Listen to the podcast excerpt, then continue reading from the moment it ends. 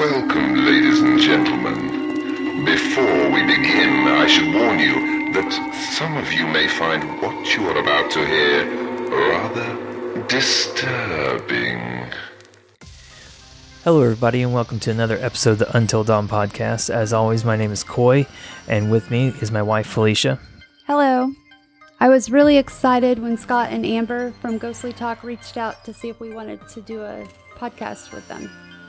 Yeah, I always enjoy talking to Scott and Amber from Ghostly Talk ever since we met them at the Haunted America conference, like 3 years ago? Yeah, 3 years. And every year we kind of always get together and sit down and just talk, catch up, because it's kind of one of those situations. They live so far away, I guess, really from us, that it's not someone we get to, see on a regular basis. So we always enjoy, catching up. And we've kind of almost made it a habit now of all getting together and recording an episode. And we always, after the conference, kind of put that out as our what they always call swapcast. But of course, since we didn't get together this year, we didn't get that opportunity. I am so glad that we got the chance to talk with them and record this episode. And Ghostly Talk, just in case anybody doesn't know, they're probably one of the, probably one of the oldest paranormal podcasts that I know of. There may be other ones I know, but they've probably been doing it the longest that I know of. They started in 2002, which, I think at that point it was probably almost completely an internet-based show. I was going to say, that would have been like internet. Right. Now they're everywhere you can think of. They're on Apple Podcasts, Spotify, Stitcher, and if you go to their website, ghostlytalk.com, I'm sure they'll have links to any of the other places that they're at. And if you have not listened to their podcast before, you definitely need to go back and download some of their episodes. They always have the most interesting and amazing guests. All right, so let's take a quick break, and you guys enjoy the Swapcast.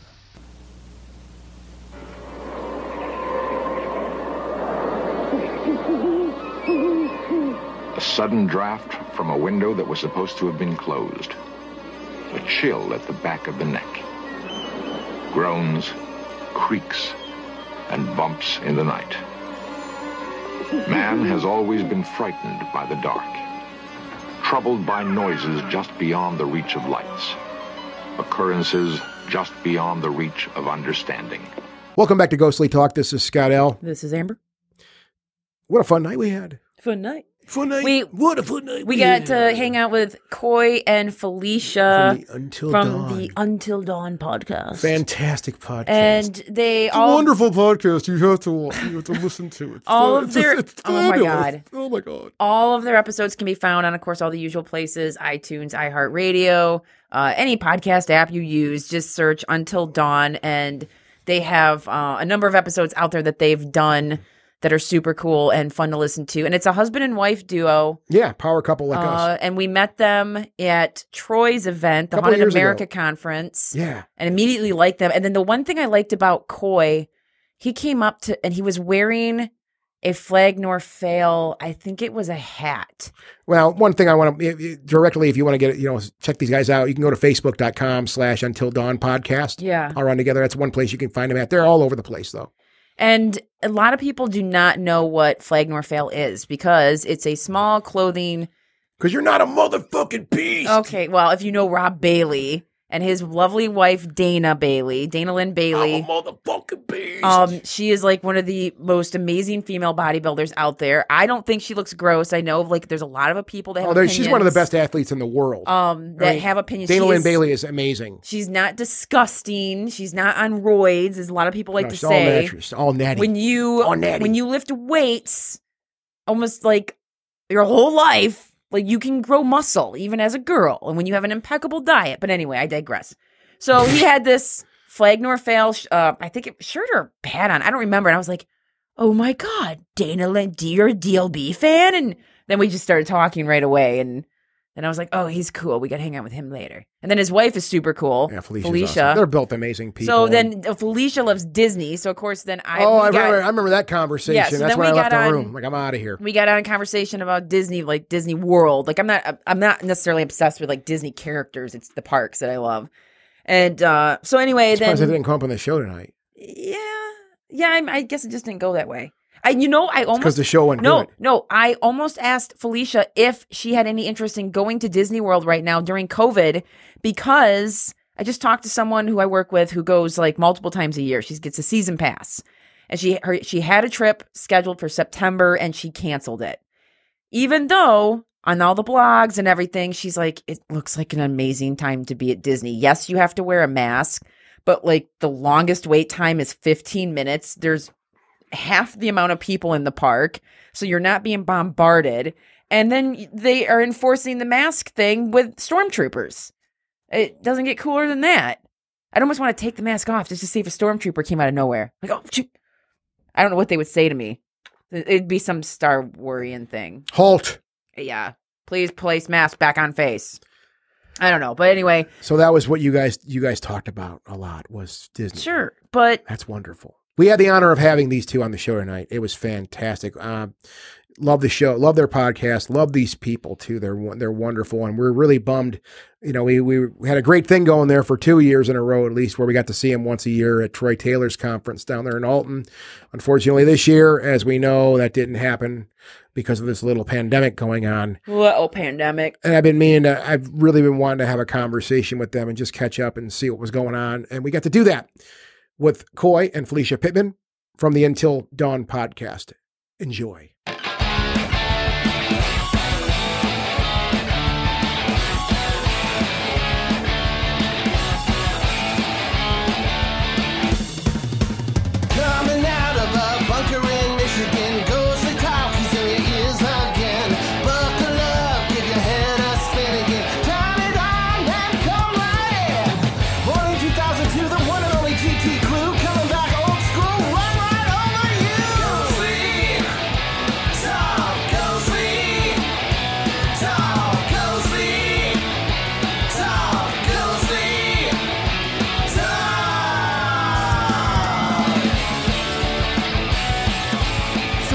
We had Coy and Felicia on, was I think in Alton, Illinois.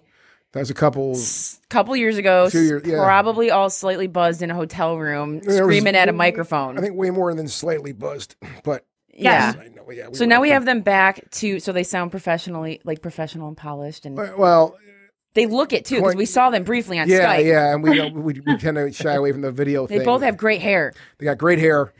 I haven't had a haircut in 5 months, nor a beard trim in 5 months. That's why we don't do the video stuff here, guys. That's everyone would be scared of Scott's bell mullet. I look like my bell mullet? Yeah, it's like a little bell. It's just, my hair's curly. Yeah, but it's like turned into a bell shape. Yeah, and that's what you and Tony were saying that the other night too. My hair looks like a bell now. I'm like, it's curly and I don't do anything with it, so... Yeah, you guys look great, though. We got to see you briefly. Thank you. We love your show. And we've had the pleasure, as Amber mentioned, not once, but hanging out with you guys a couple times down in Alton, Illinois at Troy Taylor's conference. And we're really bummed for the obvious this year that we couldn't get down there and hang out with everybody again. But as we all know, this whole weird pandemic thing's happening. So that was kind of a bummer for all of us. Yeah, it really was. We always look forward to that. So have you guys been doing anything? Like, how has your lockdown and COVID experience been down in Missouri? How's your COVID experience been? Right. We have done nothing.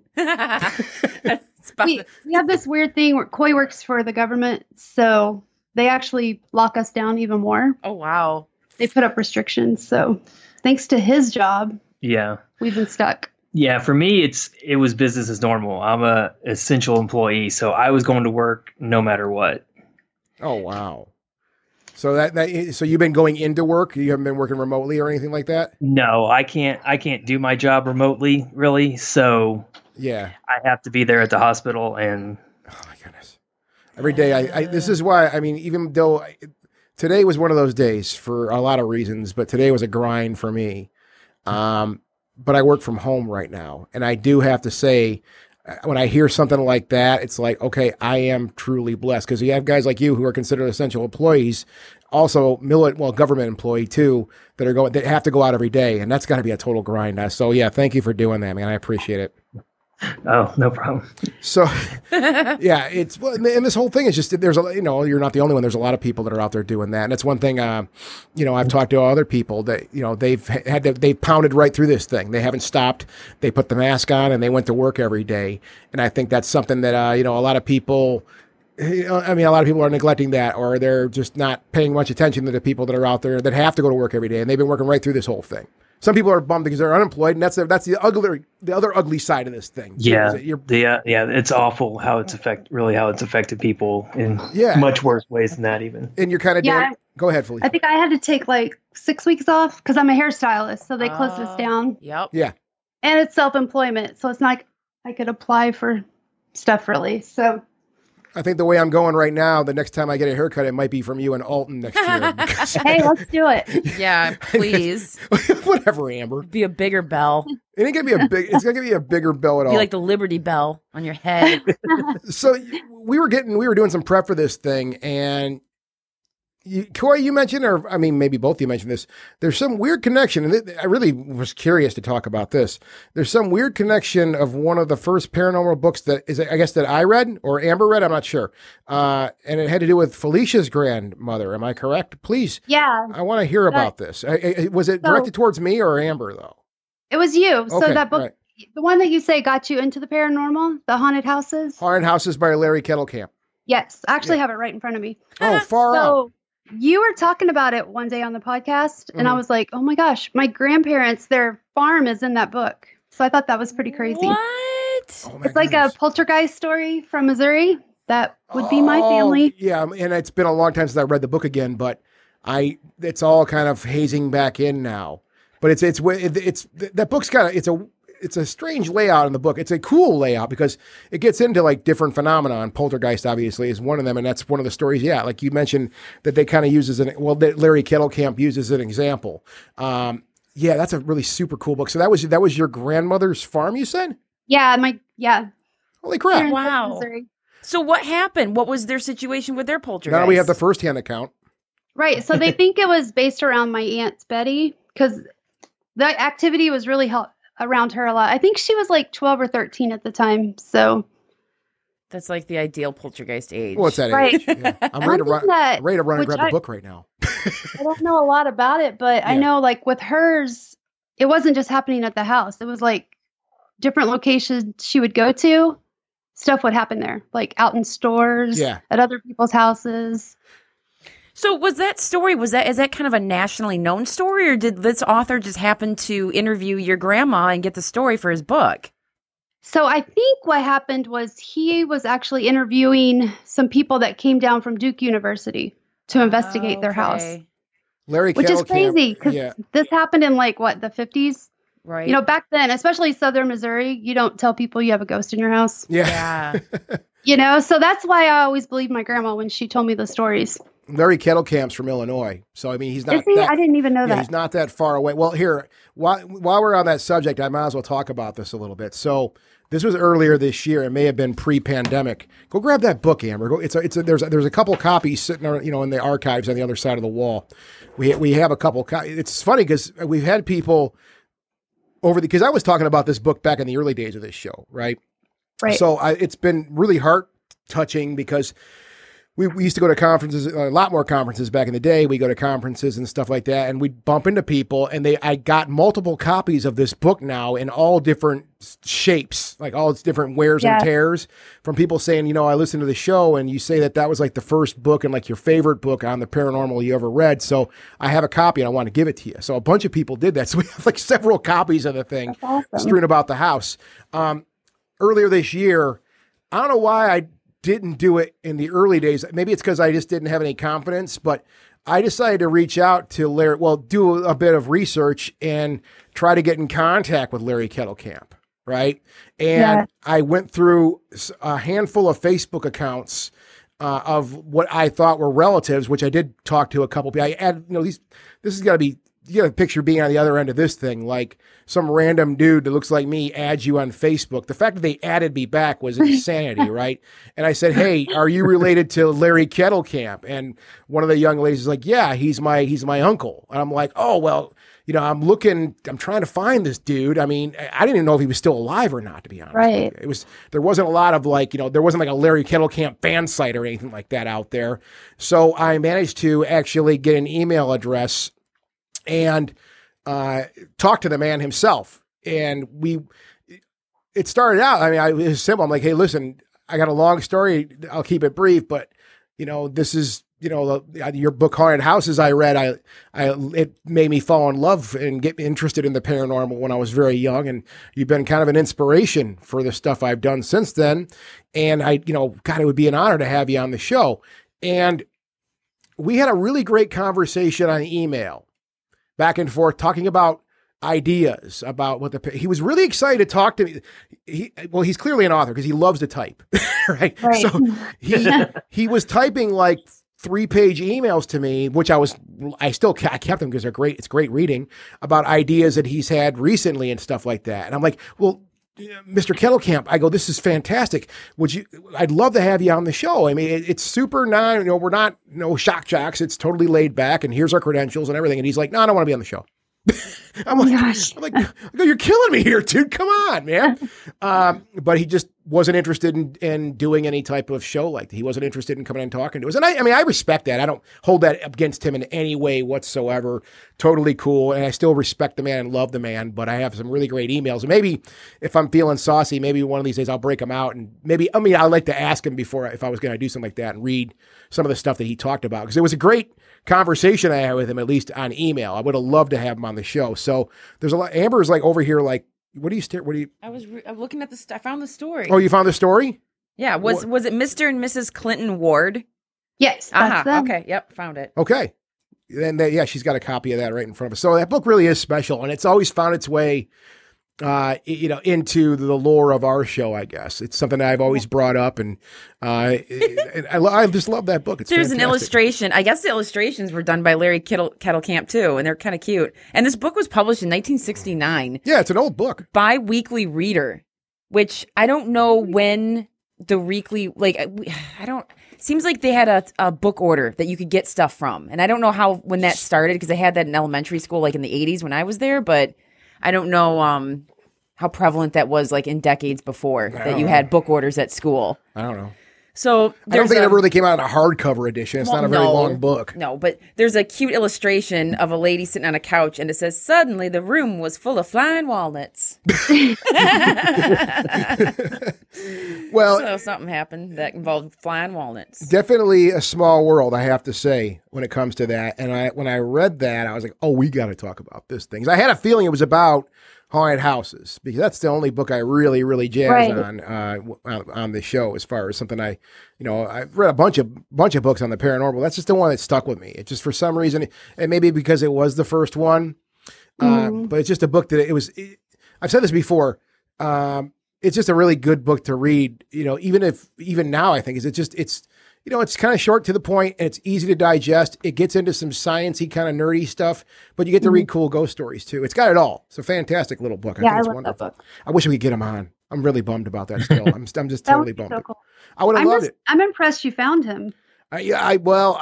It was like I said, I did a lot of creeping around and I say creeping with a capital C. I'm like, look, I'm just trying to find this guy. Is he even still alive? You know, and he's very, I think he's like in his late 80s now. So he's up there, but he's sharp as a tack. I just, like I said, he can type, but he just doesn't want to talk. So maybe one of these days I can con him into it. I may reach out to him again.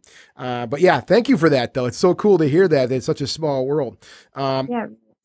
Now, one thing you guys mentioned too, and that it's something I think we've been talking about a lot lately, and I think I'm becoming more and more of a drooling hippie these days. So it's something that I kind of support as far as one way, but it's the gadgets thing with the paranormal, right? And, studying, I guess specifically with, ghost observing whatever you want to. I hate, Doug said that years ago, ghost hunting is such a kind of a negative misnomer, I think, on this field, like ghost hunting. Like, we're not hunting anything. We're just observing something. But gadgets, though, as far as that's concerned, do you guys use any type of equipment when you go out? We do. I mean, but it's really like, digital cameras, recorders. Initially, I was definitely really, really big into the gadgets. And you start out, you're like, I got to buy everything. I'm going to spend my whole paycheck on this. Right. Yeah. We don't need food. It's ramen this week. Like, I got to get this new, grid thing. But the more that we do it, I'm like, I don't want to take that stuff. I'm not going to take that. I'll grab my camera and my recorder and just go. Yeah. And I think that's like the pattern a lot of people are taking, especially people that have been doing this for a long time, like 15 plus years. They're like, okay, I just want an experience now. I don't need to watch my thing dip for reasons I don't even understand. Because a lot of ghost hunters, sadly, I can't say that I understand all the equipment I have perfectly, the ins and outs of an EMF detector, all that stuff. Okay, did something. Well, how do I know that's a ghost? Well, I know I know what I see because I know I'm not crazy. So if suddenly I see something wispy in front of me or something grabs my shoulder and squeezes, that's an experience. I can't prove it to anyone, but I think that's just what happens as you age in the paranormal. Well, you become aged. Yeah, I think it really becomes much more about the personal experience rather than trying to jump out there and look what I got. Yeah. You don't have to prove anything anymore. Right. Well, I mean, maybe people don't believe you if you try to prove something, people are so skeptical of everything. Yep. I don't know. I just I feel like I was getting lost in my equipment. Like, I was staring down the whole time and missing what's happening. It was exactly. The investigation was passing me by while I'm sitting here staring at a camera, Well, I think maybe the thing with this though, too, and it raises a couple of points and questions, I think, for everybody here.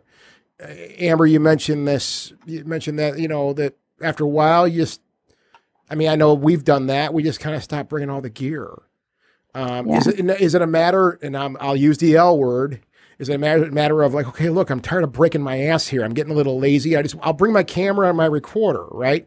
Or is it, Felicia, you just mentioned that, right? Is it that if you have a handful of years doing this and you go through, like I've said a lot of times, you go through all the movements of this thing where you start out as a pure believer. I think a lot of people start out as a pure believer. Over time, you become a bit skeptical. And then over time, you may even become cynical, right? I think you get to a point, I know I did, where it's like, okay, you know what? Maybe when I started out on this adventure, I did want to prove something. I had something to prove. I wanted to prove the existence of the afterlife. That was our mission statement when we were kids. And now I think it's just a matter of I don't have anything to prove to anybody and I don't owe anybody a damn thing. So if I'm going to keep doing this, I'm going to do it for me. Right. And if that means I see something just pops up in front of me in a hallway somewhere and says, "Hi, I'm a ghost. How are you? Here's proof in front of you right now." And that's the end of it. And I didn't have enough time to get my camera up or get a recording of it in any way to get some type of artifact of it. Right. Well, tough shit. That's how I feel about it now. It's like, I don't really feel like I have to, I'm not trying to sell a picture to the National Enquirer or whatever, or the Sun or whatever it is. That's bottom feeding, in my opinion, right? And I mean, I'm not saying that's what everybody's goal is either, but I think that's just what it comes down to is over time. And then, I want to hear what everybody else has to say about this too. That's my observation. Is just I think I personally, and I know I'm not alone, I don't have anything to prove. I don't really. I do this because I still care about the field and I care about stuff that I can't really explain. And what do you guys think? Everybody out there. Yeah, I agree. I think, when you get, like you said, when you get started, it's, it's like, this happened to me. I've got to tell, stand on the biggest mountain and tell everybody and get you to believe what I believe. But over time, the more you're involved in it, you realize I don't need everybody else to believe what I believe. Yeah. Not everybody's going to experience everything that I experience. And it becomes more about your personal experience and, you know, delving deeper into that, whatever your end goal may be for yourself. Yeah. I mean, that's why I mentioned like the drooling hippie that I'm becoming, because to me now, and we're not out there very often anymore. We got very busy lives. When I do go out, I don't even bring a camera anymore. I don't even bring a recorder. I bring myself. And that's what some of the greatest people I've talked to in this field have said when I've asked that question. Hey, so what should I, what are the tricks or the tools, And they're like, your senses, the senses that you were given when you were born. Those are the greatest tools you can take anywhere to detect something. Yeah. And that's kind of what I rely on now personally. And that isn't, I think when you get into that, then your entire day can be an investigation. I think, I think we all know that this is about the subtleties and the strange things that happen in life, right? It isn't just, well, we're going to go out on Friday night at 7:00 and we're going to investigate this place until 11:00. And then, well, we're off the clock. So we don't look at anything anymore. I think that once you get into that territory of, okay, I'm just going to observe things all around me all the time, then every minute of the day is an investigation. When you're at work, when you're out at the park, when you're hiking, wherever it may be, you're doing whatever activity you're doing. I think that's when you need to be paying attention all the time, I think. And it's those little things that fly by you. And then you mentioned that, a second ago, Felicia, that you were immersed in your equipment. You were just looking down at your equipment the whole time. Right. And you weren't looking up, like, experiencing what's in front of you.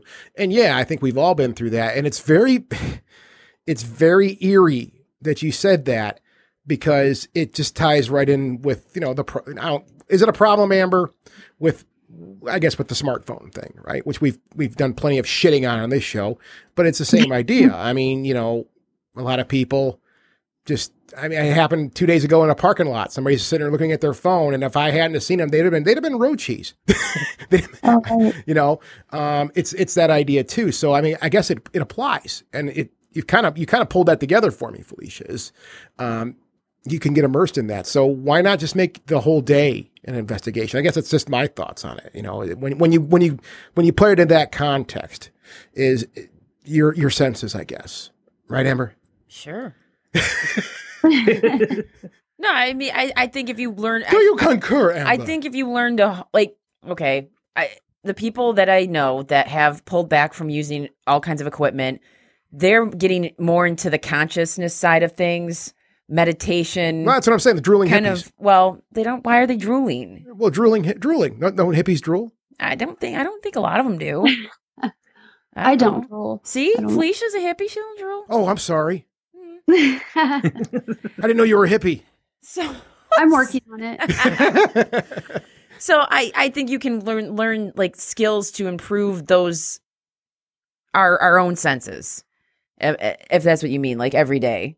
And I think that not just would it help you maybe at an investigation or pick up on the finer things in life, it can help you cope and be a better person, I think, and learn how to manage your own emotions and self. Just meditation alone has been proven to reduce a ton of negative stuff in the human body. Well, I was talking more on the awareness side. I mean, Felicia. Well, and meditation brings out awareness as well. I mean, here's an example. And I mean, you guys chiming, I know you've had an experience like this. What's an easy one? Like, you ever be thinking about somebody? Like, it's a Tuesday and you're going about your day, and someone you haven't seen in many years pops in your head. Just randomly. Just one of those thoughts that comes and goes. It's like, oh, hey, what's up? And that thought of that person comes and goes. And then a day later, you bump into that person at the gas station or something like that. Has that ever happened to you guys? Either one of you? Oh, yes. Yeah. Right. You could easily write that off. Well, it's just a coincidence, or are you paying attention, I guess? Like, okay, well, to me, because that's happened more than once to me, I've always really read into that and said, okay, what did I do to make that happen? Because I believe that I may have made that happen, or if it's just a timeline I'm on that was supposed to happen, who knows, right? But It's something that, going back to that point, that I'm paying attention to. I'm investigating all the time, all day long. Yeah, I mean, that's just what my thought is on that, I guess. There's been an interesting thing that has come up in my little paranormal circles online. And about a couple weeks ago, I started seeing little flashes of things. Like, I'd just be sitting down in the basement and I'd see something flash up on, like, at the top of the stairs. And sometimes I would think, oh, it's the cat. And then I would never see the cat. And I was like, okay, that was weird. And then I'd be sitting on the couch and then something would catch my eye and I'd look, and it was always really low to the ground, like maybe 2 feet, not anything tall. And finally, like the fifth or seventh time that this happened, I walked up the stairs and started looking around because I'm like, this is really weird. This is making me notice and look up from what I'm doing, just as if someone had walked by. And then online, suddenly, a bunch of other people started saying they're experiencing the same thing. Not everyone had the low to the ground stuff, but a lot of people said, oh, you're like 5, 6 feet, 7 feet or whatever in the air. And then seeing things out of the corner of their eye. I don't know if you guys have had any weird experiences since the world's been like topsy-turvy, but that's one of the things where people are kind of wondering, like, with everyone's consciousness just sort of wonky right now, is it causing things to just go like weird? Right. And people are starting to see things, or there's like a thinning of like something. I don't know if you guys have had anything weird happen. I'm trying to think if I have. I don't think I have. I haven't got a chance to slow down. Never sits. So are you seeing it always in the same spot? Like always on your stairs? No, it's always the stairs. I think I noticed the most. Right. And then I would write that off just because the cat's litter box is just around the corner, but it would never be the cat. And when it was, I'd say, I'm like, oh, it's okay, it's her, no big deal, whatever. Right. But it was just, it could be in the hallway. It was always at home. I don't think I had it anywhere like at work or anything, but it was startling. And for me to get up and actually go searching around the house, like, okay, what was that? Like, all right, it's weird. Okay, guys, What are you doing? Who's there? And and then that was the last time I've seen something that's caught my eye like that. But then to have a bunch of people jump online and say the same thing. So, hey, if you're someone out there listening to this podcast and you've been experiencing weird shadow things, contact at ghostlytalk.com. Right? Send me an email. I'd be curious what your experience is. But I don't know. That's just an experience. That's just sitting there, you know, no equipment. I don't have a constant video surveillance of the house to be like, oh, I gotta go. Okay. What grid system was that, Scott? Okay, let me go back and rewind that part of the camera. Like, that would be weird. If you had your house. It makes me wonder if it's not more just awareness, just because we don't, like Scott was saying, we just don't have so much going on now. There's that too. And I think we talked about this on a previous podcast that there were more, well, and it was in a New York Times article that more people were reporting hauntings in their house. Because you're there more. Since COVID. Right. And yeah, the logical theory is you're in your house longer. You're noticing all the creaks and groans and things that maybe didn't happen. Well, you never noticed because maybe you were at work when they did it. Like our house, when we're sitting, it doesn't always happen at night. It happens during the day. So it might have something to do with heat, but there is a loud, like, crack always from the front door. Like, it makes it like a knock. There's a crack. I hear a crack also in the attic, a cracking sound. And then always, I was going to say with this, Amber, and I don't know about you guys, I've been waking up religiously for the last 3 months now at 2:00 in the morning. That's me. Right, mine's 1:30. Right on the dot of 2:00 in the morning. To the point where I wake up. Okay, I'll be fair. Sometimes it's my bladder. I'm not getting any younger here, and I'm experiencing that wonderful part of my mid-40s now. But I mean, it's like 2:00, so I guess it's a healthy bladder if you have that. But it's like it's the same time every night, unless I've had a few beers. And then I'm knocked out, right? But really, on a normal day, it's that. And I noticed, in relation to what you said, Amber, I noticed that I hear a popping sound. Yeah. That comes from the attic. I've been wondering, like, okay, is there some jerk off up there, like, living in the attic right now? Is it the guy who came to, and, you know, look, the pest control guy just moved up there when we weren't looking? What's going on here? So yeah, I thought about going up in the attic and seeing what's going on. No, that's been doing that for years. Yeah. So I don't think there's some dude living up there, but It's just something with the house settling. But it's something you're noticed. I never noticed until the last few months. I've always noticed it. But for when it first happened, I was like, "What the hell?" Because it's loud. And if you aren't of the, I don't know, if you're not very skeptical, hyper aware, then you might go, "Oh my God, there's a ghost in the attic. There's something here." And so I could see where these reports have gone, have gotten higher with everyone being home. I think people are just. As we said, they're cooped up in their houses. And I don't know, speaking to somebody who spent time as a shut-in for a number of years, you start getting a little weird after a while. I can honestly say that. You start getting that hunch to your back and you start looking at all the blinds all the time, at all hours of the day. You start being one of those people. And I think that's wearing on people a little bit too. So yeah, you're going to naturally have more experiences. You guys obviously actively investigate still, don't you? Yeah, we do. Yeah. How much do you guys usually get out these days? These days, not so much. Right. But, well, yeah, I should. That's a dumb. What the hell? Kind of question is that? How about the team? But I don't feel like I'm equipped to tell them what's going on. I don't know if that makes sense. Yep. I'm not comfortable with the team, but I don't feel like I'm equipped to tell them what's going on. Yep. I don't know if that makes sense. Yep. I'm not comfortable. Yep. I don't know if that makes sense. Yep. I'm not comfortable saying this is happening in your house. Yep. It's just a little too personal for me. Yep. We've talked about that too. That's been like a central theme on our show, but in the past, because I think a lot of people don't have any business telling people what's going on in their home. I think it should be the number one goal of personally anybody who wants to go out and do investigations like this for residences.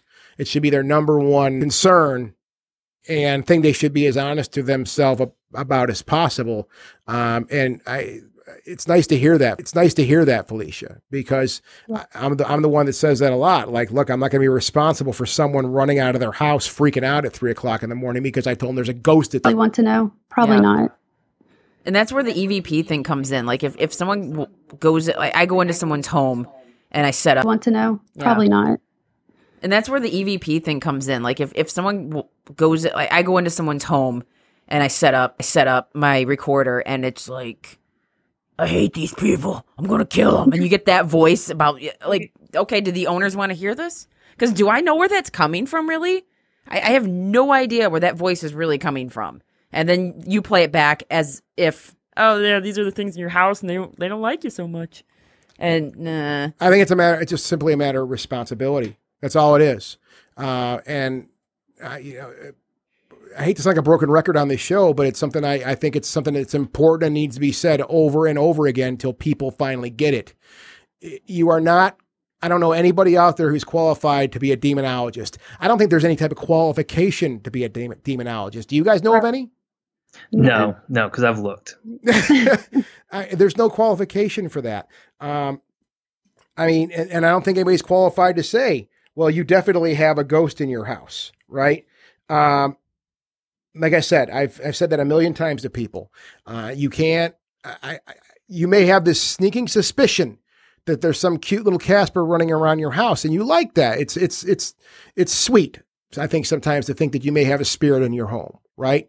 But then somebody comes in there and, well, here's a picture of one. You see this? See this cloud?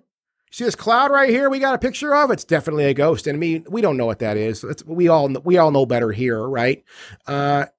I don't want to be responsible for that. I can't do that to people. And I think it's just irresponsible. And I think, saying that, and I've said it to people too. Like, I'm not, well, what, because that's the thing. And you guys know this too. If this comes up, well, these people have, they have a podcast on paranormal stuff. They have to be experts. They're definitely, so then you get the barrage of questions. And my response, probably like yours is, well, it's all up in the air, guys. We don't know. We just heard stories like you have, right? So the whole thing, there's no experts. I guess that's what it comes down to, right, Amber? Right. Yeah. Well, there's no experts, but there are people like Rosemary Ellen Guiley was always an expert. She was a walking encyclopedia. You could ask her any question, like, "Hey, Rosemary, what's this? Hey, Rosemary, who's this researcher?" And she would just tell you. She knew. So there's experts in like knowledge of the paranormal, but there's no one out there that can actually say, yeah, I'm an expert in this. I figured it out and this is what it is. And yeah, it's cool. Join my club. So I just, that's No, there's people. You know, there's very intelligent people that know a lot. I agree about the subject matter. So I agree, but at the end of the day, that's where I get. That's where I get. At the end of the day, you can have 40. I mean, and I'm not. No disrespect to Rosemary, her picture's hanging in our office here or in our studio. I love her to death, and I have nothing but respect for her. But she was an expert, though. Well, she is as close to an expert as you could get, I think. Yeah, I mean, there's paranormal, there's UFO experts. They know their field, they know their stuff, and I don't think Rosemary was ever someone that was like thought she had all the answers. Oh God, no. You know, so she was always. I mean, like, well, that Troy Taylor said she could. What did last time when I had talked to him about? Because she was always a staple at the Haunted America conference, and he would just be like, "Ro, what do you want to talk about?" And she's like, "Oh, I'll figure it out." It's like she could talk about anything and present on it. She was an encyclopedia. Well, she wrote encyclopedias. Yeah, well, so. I think it really comes down to, though, you don't know until what happens to you, I guess. I mean, as far as this field of study, I think what we're trying to find out is, you know, what happens after you cease to exist physically, right? And I don't think. I mean, and maybe we'll find out, maybe not in our lifetimes, but I think that's kind of that's the great peacemaker in this field. Yeah, some people have a lot more experience. Some people have done a lot more study. They have more books. I get that. But really, none of us know. None of us really know here, I think. And it goes back to your point, Felicia. Like, I'm not qualified to answer that question. I don't have the answers. I think I wish more people would say that. Yes, me too. Because... I'm sorry, go ahead. What were you going to say? No, I was just saying I was agreeing. Oh, okay. I wish people would. Yeah, I don't think we won't have the answers until we die. Let's end it with that, because that's really, right. I think all there is. You guys have been out to a handful of places. Is there some places that some more, I mean, I guess some notable places. Where have you guys actually went? Have you guys been to any of the landmarks we know of? I went to Waverly Hills. Yeah. That was a pretty good one. Oh gosh, you went to Waverly. I haven't been to Waverly. You went to Transound, didn't you? No. Ohio State Reformatory. State, no. He never remembers that. No. Oh, Mansfield. I was able to travel to some that he's not able to. Right. Yeah.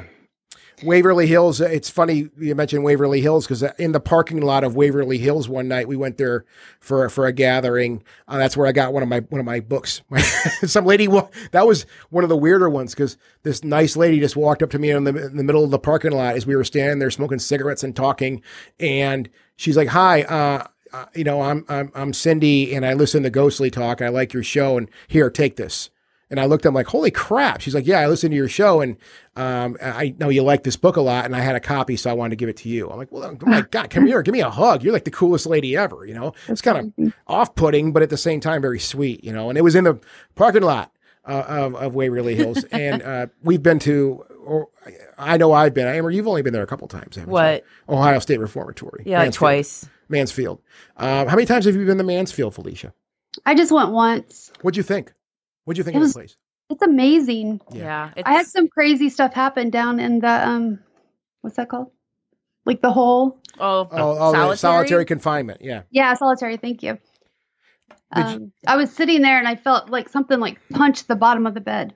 It scared the crap out of me. Really? It was a really cool experience. I didn't like being down there. It's how many people were with you when that happened? In the room, there was 4 of us. Okay, so that's not a lot. I know, like, sometimes you'd be like going through on a regular tour, and there might be like, I don't know, 15, 20 people with you.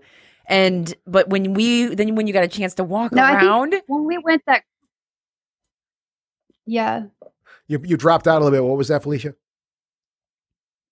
I didn't hear what she said. Oh, so yeah, I think we all dropped out. Right, no, I was saying that when you go around with the bigger tour maybe, and then it's not so freaky. And then when you break off into little groups to go wander about, and you are with that smaller group, I did not like going into those tiny cells, especially the solitary confinement stuff in the basement. I never liked being the last person in line. I constantly had that like feeling like something was behind me, and it was probably just me getting worked up, but.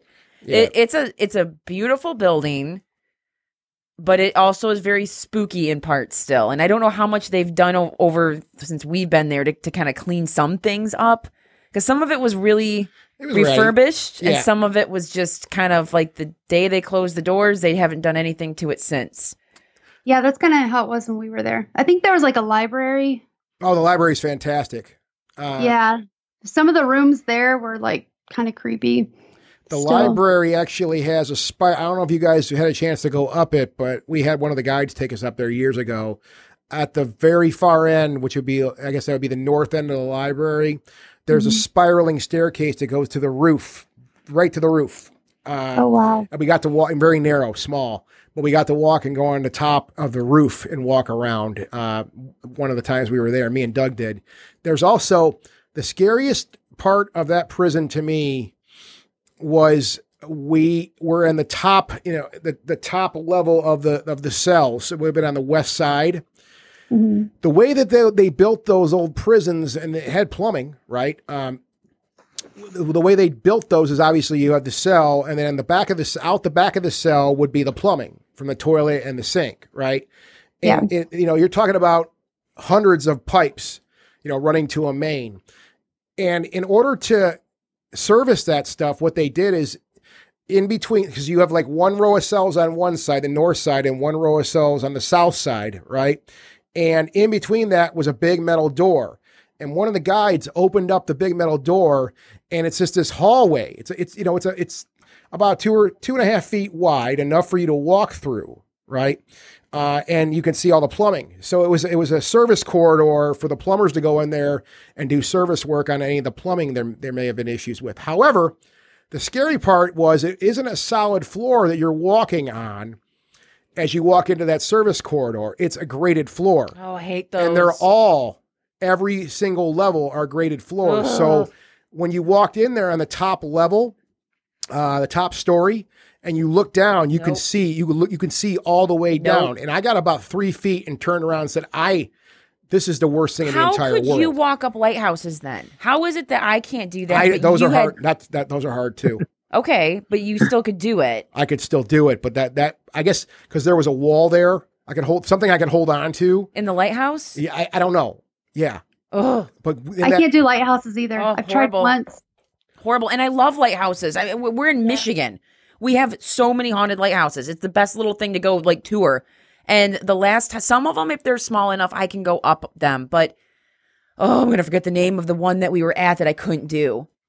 I don't know. It's a big one. It's west side or east side of the state. Oh, it was on Lake Huron. It's on the east side of the state. Yes. Okay. Whatever. A big white lighthouse that is haunted. Well, that narrows it down. And I started going up it, and Scott was like, "You gotta go faster." I don't know why you were like back, like saying that. I don't know if there was people behind you, and I'm like, I can't do this. And then the lady's like, "Oh, you get vertigo." And I don't even know if it's a vertigo thing because I don't feel dizzy. It's just fear of heights. You're looking down. And I think there's, they're looking down. And I never had that problem until I was in London and we went up to the, I don't know what it was, the dome of St. Paul's Cathedral. And these steps were like, I don't know how old. It's St. Paul's Cathedral. I don't know when it was built. Everything in London was built 1,000 years ago, literally. So we're going up these spiral staircases or stairs, steps, whatever. And I'm looking down to the church floor. And then you got the pressure because it's a tour. So everyone is going up, you know, you kind of got to move. Oh, it sucked. And that's when I learned, like, I don't like these. Nope. And I can do some lighthouses, but not all of them. Graded stairs is not what I can do. And that's the scariest. That was the scariest part of Mansfield for me, Felicia, was that. Was just not the ghosts, the graded flooring. And they're like, "Come on!" That you can see down. It is scary. Well, the lighthouse, it's spinning on top of that. Yes. So. Yeah. The guys, the tour guys, the guys there. They're like, "Come on, you can just make the walk, dude. Go all the way down to the end of the cell block." I'm like, "I'm not doing it. I'm just not doing this. I'm going outside. I can't deal with this." It scared the living crap out of me, and it was dark in there too. So one wrong step, your foot, because it was like, you know, it's a graded thing, and it's also got. It's opened up on the sides. It has to be opened up. There's no blockers there, so your foot can fall off if you made one wrong step. Your foot would just fall off? Your foot would just fall right off. Only your foot. Just your foot would fall down. six stories cells to the floor and hit somebody on the head. The rest of you wouldn't. Just bonk somebody over the head. Okay. A Converse sneaker bonking somebody over the head. Okay. No, Mansfield's a great place. It's fantastic. You said you've been there once, Felicia? Yeah. You going to go back in? Yeah, I really want to. I want to take Coy. Yeah, we should all go out there one weekend. Yeah, because we're not that far from there. Yeah, we're about 3 hours away from there. And yeah, I think we're only like 5, 6. Yeah, we should all we should do a weekend of that. 2 power couples. Go over there and just hang out there. It'd be totally awesome. Right. I would love to get you guys to come sometime when you're in Missouri or Illinois to the Missouri State Penitentiary. Yep, we've never been to that one. Missouri nearly killed me last year. I'm afraid to go to that state now. Oh God. Well, you don't go walking in a violent storm in a forest that you don't. Bigfoot. So we'll see. He could have. Scott probably could have encountered that. Bigfoot probably was watching you from the forest somewhere. Well, everything else was probably while you were being rained on and being bitten by Lyme disease-ridden ticks. Yeah, ticks. Bigfoot, meanwhile, is behind a tree going dodging snakes. Yeah. Idiot. Yeah, Missouri State Penitentiary. You said. Yeah. Yeah. And where is that? Pretty amazing. Where is that exactly? It's in Jefferson City. Jefferson City. How far is that in relation to Alton? Do you guys know? Oh, I don't. I would say within 2 hours. Oh, that's not far. Probably less. That's not that bad. That's not bad. I kind of know. I'm kind of making that up. It's not far though. I'm kind of making it up. It's far. Just say it's far. Okay? It's an unknown distance. It's about a 12-hour drive from Alton, guys. You're gonna have to. You're gonna have to get a hotel if you want to get there. I'd love to, because we don't get my grandfather's from Missouri. I always hear stories about Missouri. And aside from, I think last year when I nearly got killed there, that was the longest I've spent in Missouri was just going out hiking and stuff like that. So I'd like to get down there and spend some more time. Maybe if this whole thing lightens up for next year and we go down to Alton for Troy's, hopefully, I really would like to leave the state next year sometime, because it isn't going to happen this year, apparently. Maybe we'll get an early start or something like that. Come down there and meet up with you guys or something like that. That would be awesome. That'd be totally fun. Sure. And you were talking about Mansfield, Ohio State Reformatory, which has been on a bunch of TV shows too.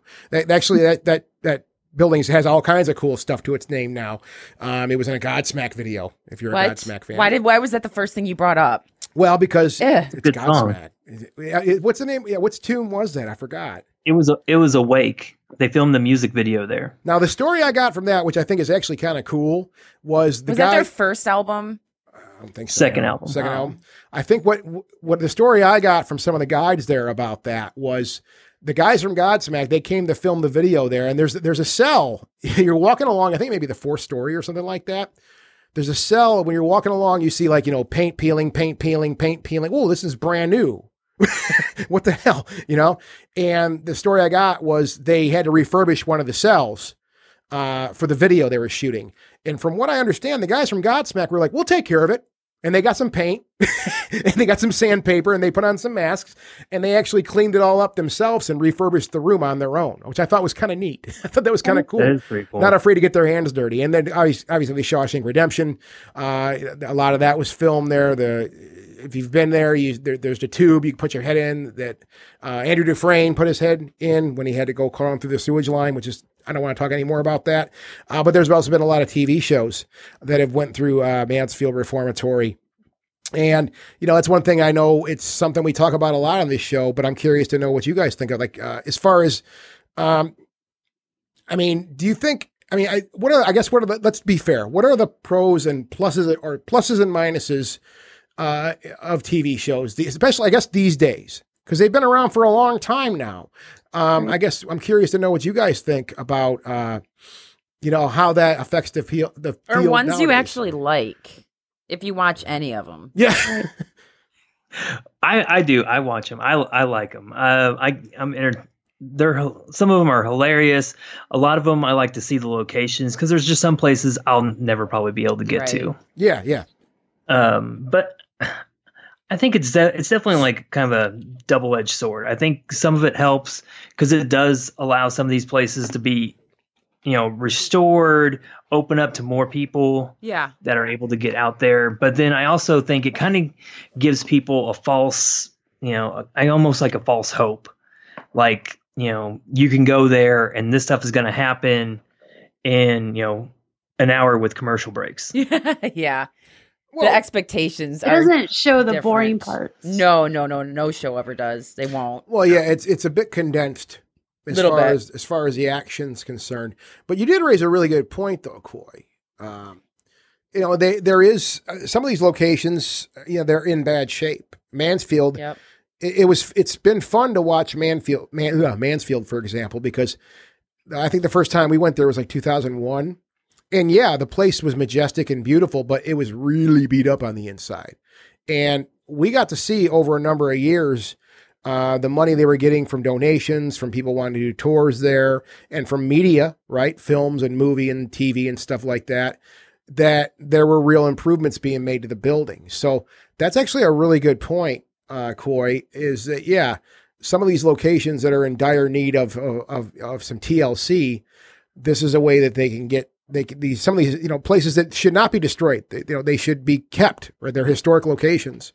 This is how they can kind of get a facelift and be kept around where they should be kept around, I guess. One thing that I do like about the television shows. So growing up, you know, I was always into ghosts because of my grandma telling me these stories. And then I watched, you remember, Sightings. I loved the show Sightings. Oh, yeah. But then, like, I grew up in like a Pentecostal household. Like, you don't do ghosts, right?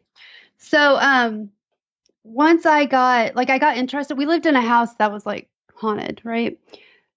About that time is when Ghost Hunters started. Okay. And that's kind of what got me. I realized by watching that show, I was like, wait, I could do this. I could get those things. Yeah. I could get a recorder. Yeah. Anybody has a recorder. Right. I could try to catch this. So I feel like without watching that show, I probably would have never really got into the paranormal, like as far as investigating. Right. It was definitely a gateway for a lot of people. Right. And if it wasn't one of the shows that became popular with the start of Ghost Hunters, it was shows like Sightings or Unsolved Mysteries. Have you watched the new Unsolved Mysteries on Netflix? I watched one episode. I gotta watch it all. It was crazy. Did you watch the one about the very first one about the disappearance of the guy like falling through the building? Yes. Yeah, that was weird. I don't know what to think of it though, because I grew up obviously with the one with Robert Stack, and it's narrated and. Right. These ones are just stories told. They use the same intro music, which I love. And then there's a little shadowy figure of Robert Stack. Like, you know, it's him. And then it says Unsolved Mysteries. And then it just goes into the story. There's no narration, which I've heard they said they didn't do narration because they have an hour to play with it and work with it, or a little more. Where in the past you had your 1 hour with commercials or half hour. I don't know how long they were. And so they had to tell the story. They had to get it. Robert Stack had to do his thing. It was way more condensed. Yeah. Yeah. And get to the point.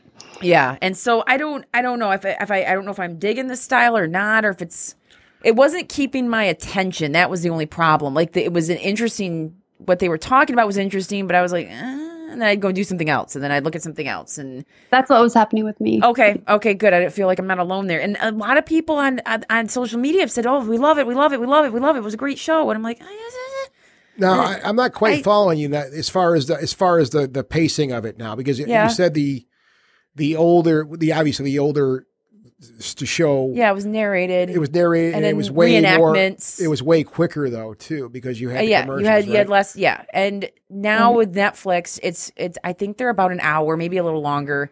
And there's no commercials. No, there's no commercials, but it's like a documentary. They're just letting like the people talk. Family members. Yeah. And the family members and people are pretty much the ones telling the story. There's no like new Robert Stack taking over to kind of interject things. And I don't know. It's just, I don't know. It's weird. There's only 6 episodes, so maybe it will get a little better. But I think a lot of those shows were made, you know, they were worked around people like Robert Stack, for example. That show was. I mean, he had his voice and his character and things like that. It's what made the show. You know, I'm totally going to forget the name, but I think I mentioned a long time ago on the show here, I went through, that was a few years ago. I went and I took on the quest to watch every episode of Forensic Files ever made, right? Which we're talking like 20 years, okay? And I did it. And, you know, I really should be looking up, you know what, I got to do this. I'm so sorry, guys. I don't want to sound like a complete blithering idiot because... Hang on. I got my stupid computer in front of me here. Forensic Files narrator. Because I have to say this guy's name. Peter Thomas. Okay. Peter Thomas is another one of them who's got this really, really cool voice, right? And that's what made the show. I could literally, and I maybe this is how I got through him so easy, is because I could listen to him. Because this guy's voice was so good that he would narrate the whole thing, right? And I could get through some of those episodes without even watching my phone or my tablet or the TV. I could just listen to it because it was totally narrated. So I think part of those, you know, them old style shows like that was the great narration. And I don't know why that isn't a thing now. It seems like it would be. I don't know what the deal is with that. Amber, fix it. Well, okay. I'll write Netflix and talk to them about this. I'm sure they'll contact me right away. Yeah. I think you are right about that, Scott, though, because Forensic Files, that's my jam. So like every night when I go to bed, I turn it on and I can go to sleep because I don't have to watch it. Thank you. I mean, yeah, it's the guy, Peter Thomas, had a fantastic voice. And yeah, you could literally, like I said, you could listen to it like an audio thing. And yeah, I never try. I mean, I have probably went to sleep with a lot more disturbing stuff than that, so I can't. Right.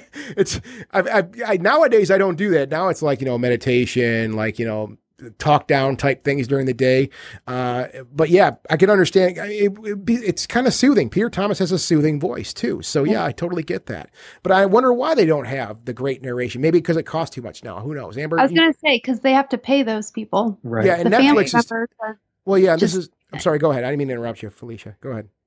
I was saying, like, the narrators, you know, they have to pay them to do that. Whereas if they're just having the family tell the story, they're not putting all that money out. Yeah. Well, and Netflix is about go, go, go, get out as quick as cheap as possible, too. So that don't surprise me at all. So there's your problem, Amber. You're on that. We need, by the next show, we have to have this problem resolved. Okay. Yeah. Fix that. I think they're bringing back one of those other shows, too, like World's Scariest Places, which that was another show in the early O's I really liked, because like Coy said, these shows took you to places that you might not ever get to, and they'd give you a little history, whether people want to debate on how great the history research was or not. You still get a story that's mostly accurate, I would think. Yeah. And you get to see it, and then you get to hear some stories about what was creepy and what like ghost demon dog they found there in the corner, and I don't know, just weird stuff that would always pop up on these shows that were sometimes extreme, but I enjoyed it. I liked that stuff as a kid, and I think it did shape me, I guess, to where I am now with I got involved in ghost hunting before Ghost Hunters came out, and so when Ghost Hunters came out, say that right, I got involved with ghost hunting before Ghost Hunters came out. Okay. That's not how I meant it. I'm totally joking. But when that show came, it was not long before it, but when that show came out, then it sort of validated, because I actually felt nerdy. If someone said, like, what are you doing with your hobby? I go ghost hunting, and like they like smirk and be okay, you know, where's your pack? You have a pet Slimer. And then as soon as that show came out, it kind of made you cooler. It justified it a bit. Like, oh, like those guys on TV. Oh, it's cool. I want to go somewhere with you. And then you were like a rock star for a hot second. Like you weren't a dork. I never felt that way once. You never felt like a rock star? Absolutely not. Okay. I didn't feel like a rock star. But you're making me sound like a pretentious like doof right now. But just you felt like a little cooler or justified in your dorky hobby. How's that? No, not really. Ugh. Okay. Well, I did. Well, no, I do think you're right, though. It kind of brought it into the mainstream and, it did. You know, so to speak, normalized it. Right. You know, you realize like, oh, these are normal people that have day jobs and wake up and cook breakfast and do, you know, they're not these weirdos like lurking in the dark with their flashlights. And, well, yeah, you know, I thought we are. Yeah. Walk around in the dark talking to ourselves and. No, and I agree. I think that did normalize and tell a story of like, okay, like we're regular working people like anybody else's. We have it, but we have an interest in this stuff, right? The only issue I still have is, well, Amber kind of laid it out already. I say this often. Like I remember I got to a certain point with this stuff years and years ago where if people I didn't know that well, that didn't know me that well, mentioned something about the paranormal, I'd quell up. Because I didn't want to spend the next 3 hours explaining to them why what they saw in Paranormal State wasn't real, or something like that, right?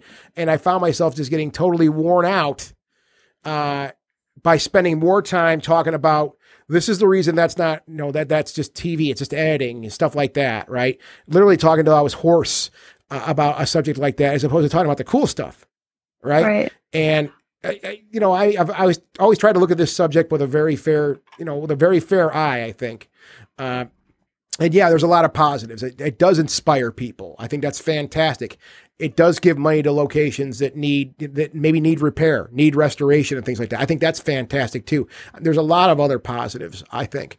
But on a personal basis, it's kind of tough still, because it's like, no, I'm not like Jason and Grant. I'm very far from that, actually. First off, I don't have nearly the amount of the money those guys have. They're rich. I'm not.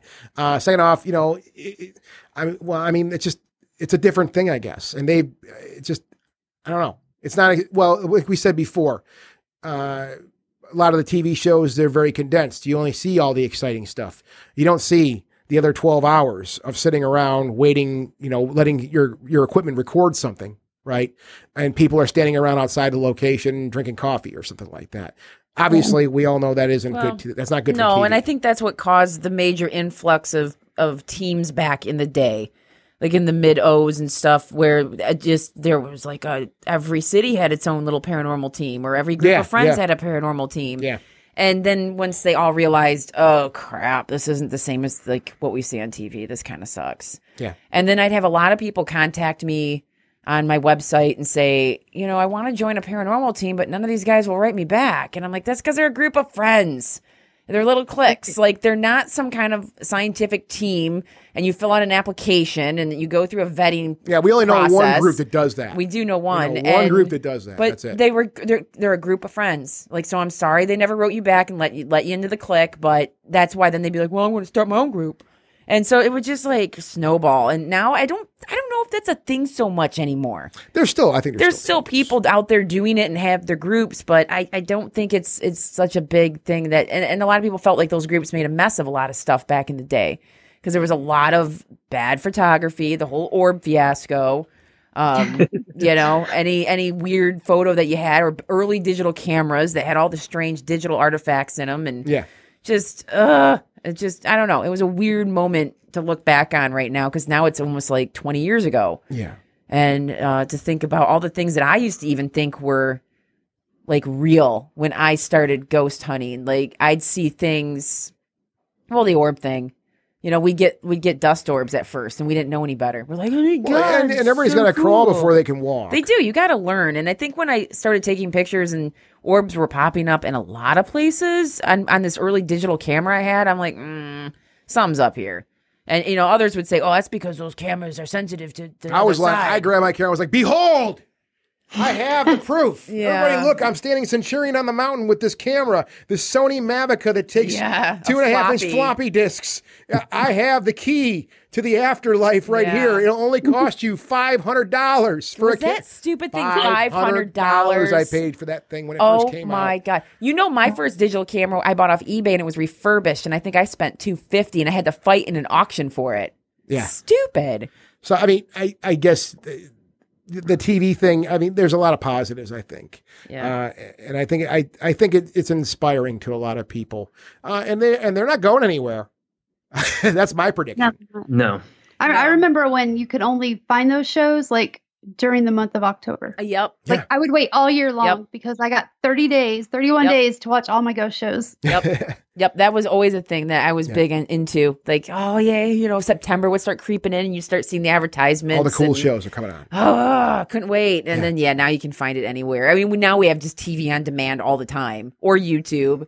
So it kind of takes the joy out of waiting for some of those programs. Like, remember having to wait for The Grinch Who Stole Christmas, or Rudolph the Red-Nosed Reindeer, or any of those weird, The Great Pumpkin, and you'd have to wait. Not me, because we recorded all that stuff. Well, okay. We had the VHS tape. Have you busted out the VHS? The 15th generation VHS tape that we recorded over Roseanne 40 times. We had a copy of Rudolph the Red-Nosed Reindeer to watch. You could barely hear. Well, I didn't have to wait for anything. Some things you had to wait for still. So, you guys having kids, and I'm not sure, what ages are your kids? They are 10, 12, 16 and 20. Okay, so that's actually a decent range. So having parents that are interested in otherworldly things, the supernatural, the paranormal, do any of your kids think that that's stupid and mom and dad are dumb? Or do they think like you guys are extra hip because their parents are into that? I think they think it's hip. Okay. If anyone doesn't, it's Athena. But she's very... I don't know. She's very structured. Okay. Like, cleans her room like once a week. Like, makes a list of things she has to do on her mirror and checks them off. Basically, if it's not in front of her face, it's not real. It's not there. So she would probably be the one that's least likely to enjoy us doing this.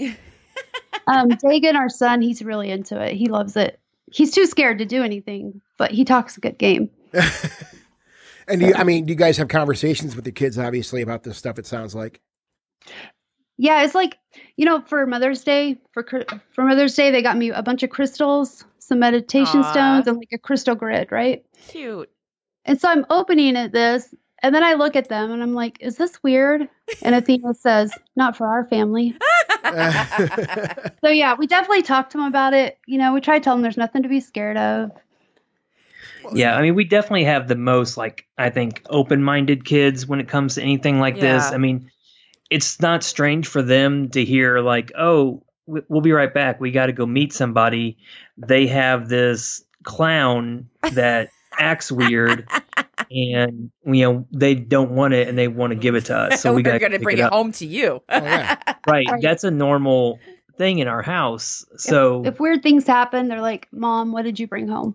Yeah, that is a very normal question, too.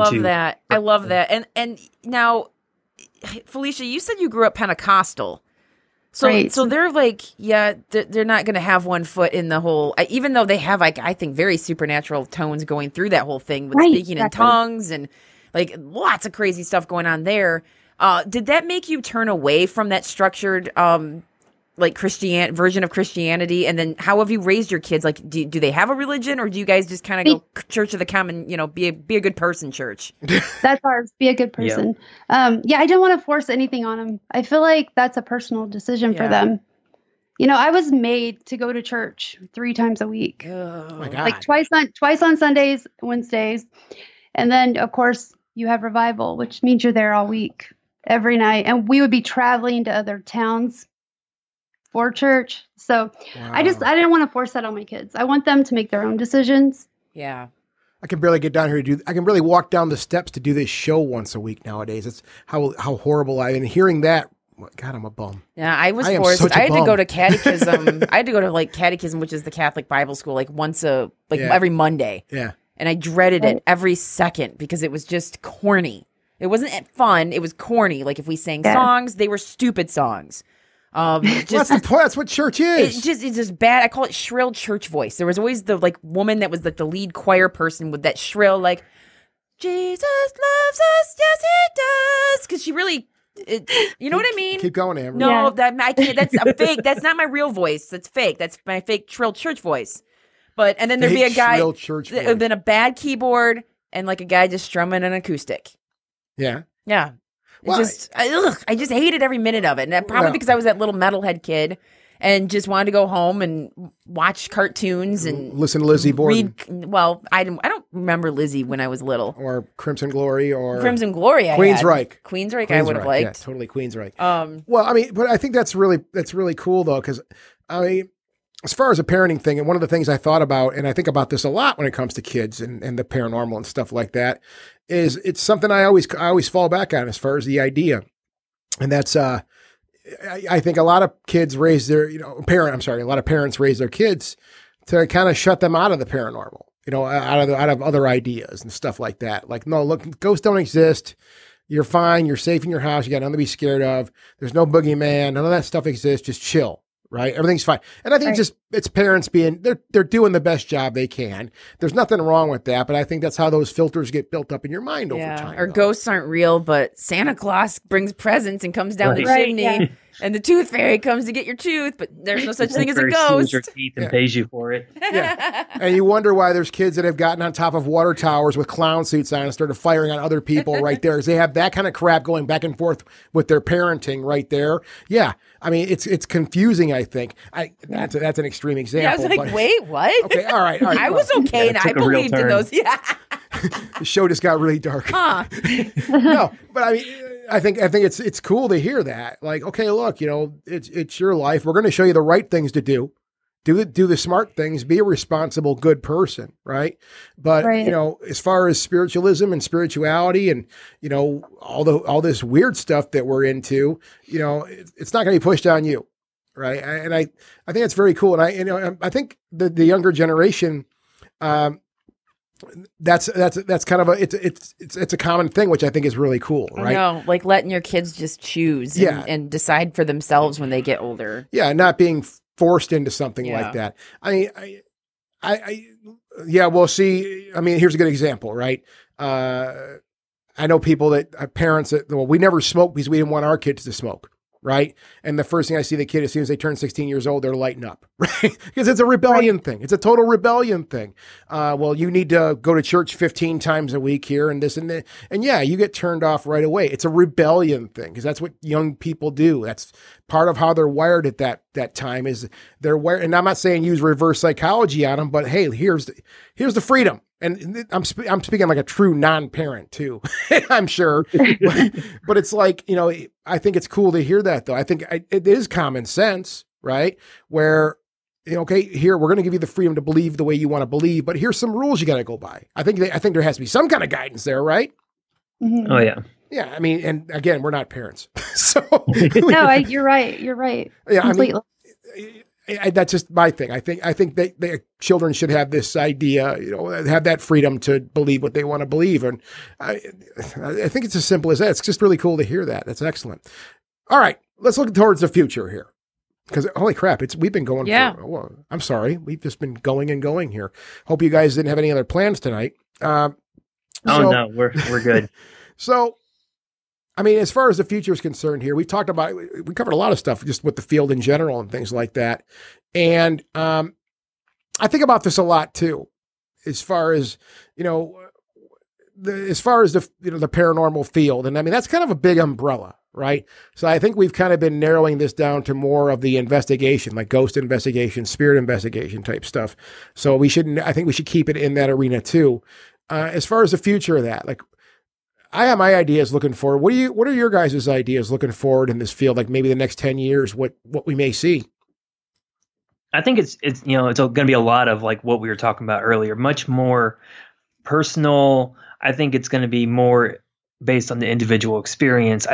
I do think we are headed away from the gadgets. I think the only thing keeping the gadgets really going is the TV shows, because that's what the mainstream people see. Yeah. But I think in the core, smaller circles, I think it's going to be much more personal experiences, and it's all really going to be kind of headed in that direction. And I think like, you know, like podcasts and stuff like that, where it's much smaller audience, but much more of a targeted audience is really kind of directing that. I think the podcast thing, especially now, it's something that I've said before, and I've heard of a lot of other way more famous podcasters say this. The beauty of what podcasts are is the long form conversation, right? Where you can express an idea instead of having, you know, we talked about the TV shows from the day yonder, right?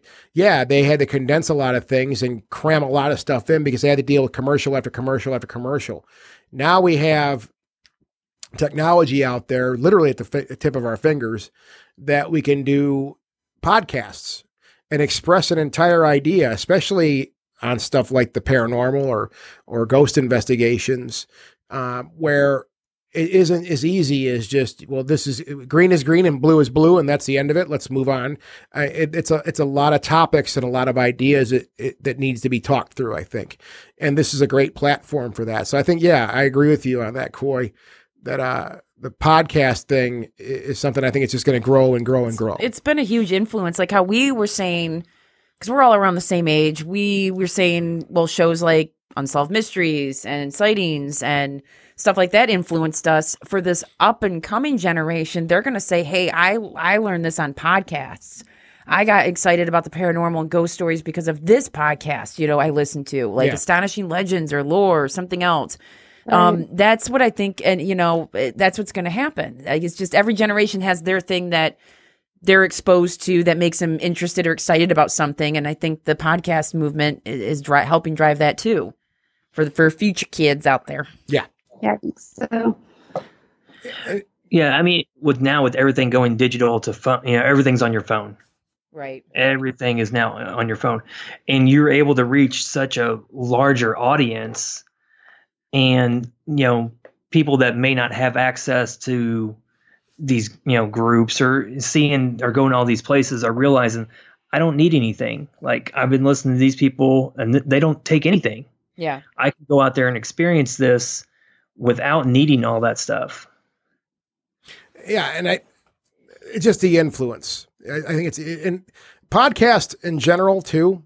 Just talking about that, you know, when it comes to the paranormal, they come in all shapes and sizes. And this just jogged this thought because my email popped up. I popped up my screen real fast for a second. And I actually got an email from another podcast that I just discovered a couple days ago.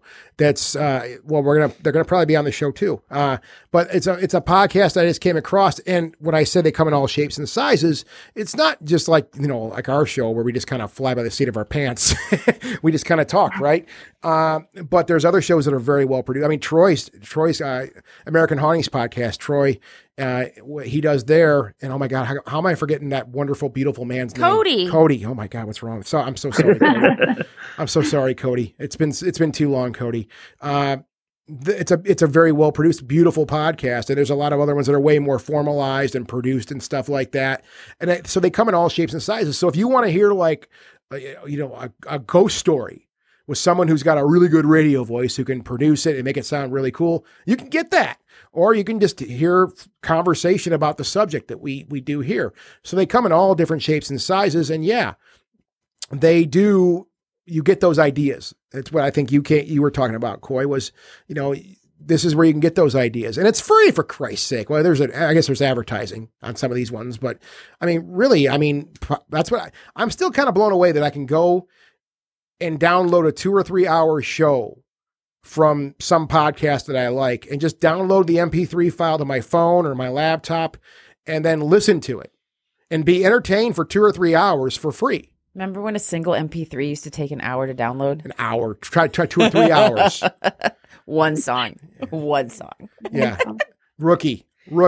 I think that was still on dial-up, though. I can't remember. Downloading an entire Art Bell show on 56K. Try 2.5 to 3 hours to get the show down. So stupid. And the whole time, like, plugging up your phone line. Oh, killing it. No one could call. It was beep, beep, beep. Yeah. That sound. Boy, those were the days. Those were some fun days. But yeah, I think that, you know, the future, I think a big part of the future is, you know what? It may not even be a matter, for me, and this is my idea, and you guys tell me if I'm wrong, it may not even be a matter of someone going out into the field, right? Like going out and doing some field work, let's say, right?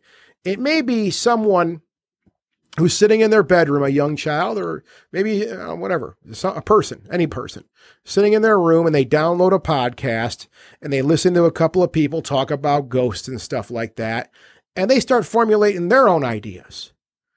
You know, and you don't have to, I don't think you necessarily have to go to a location with a camera or something like that to have an experience or even have any ideas or have a thought on this stuff and formulate an idea.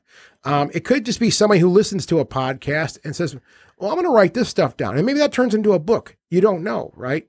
So, right. I mean, I think a lot of well, we're kind of all stuck in our houses right now anyway, so that may be the only option we have down the road. I don't know. But I think, yeah, the future is, you know, I really hope the future is that, where it is this type of community, open source type community of people who just want to exchange ideas, you know, for the betterment, I think, I mean, again, drooling hippie coming through here, but for the betterment of this field. And maybe to exchange more ideas. I don't know. I'm melting down. Good night. I mean, am I wrong though? Does that make sense, guys? Yeah, no. It does make sense. All right. What about you, Amber? Yeah, it makes total sense. Sure. Well, great. Then our job is done here. We've solved all the world's problems. We can all go to bed now. We're good. I still stand by what I said, that the podcasts are just another way to influence future generations. And it doesn't have to be just a generational thing. I mean, it can be anybody. They could be 50 years old, 70, hear a podcast, become inspired, write a book, do something, get a world tour, dominate everything, figure out the paranormal. Yeah, from their bedroom. Yeah, from their bedroom. So it's, I just think, same as holding this book from 1969. God, the back of that thing still screws my head up. That still freaks me out. That's the Tulip Staircase. I know, it freaks me out still. God, but holding this book, Haunted Houses by Larry Kettelkamp, published in 1969. In 1969, this was just a different version of a podcast. Right. So, wow. Yeah. That was profound, Amber. Yep. And with that. Coy, Felicia, thank you so much. Thank you for having Yeah, it was our honor to have you. We can't see you in person, so next best thing. Let's talk. I'm sorry we didn't really. God, we've just been jabbering for the last hour and whatever here. And can we talk about the podcast, your podcast, for a second? I'm really sorry. Until Dawn. First off, there's the website. Where can we find you guys at? Really, you can search Until Dawn Podcast and. We'll pop up. The podcast is everywhere. I tried to find anywhere that I could put it out. That way it was accessible to as many people, whether, you have Android, Spotify, iTunes.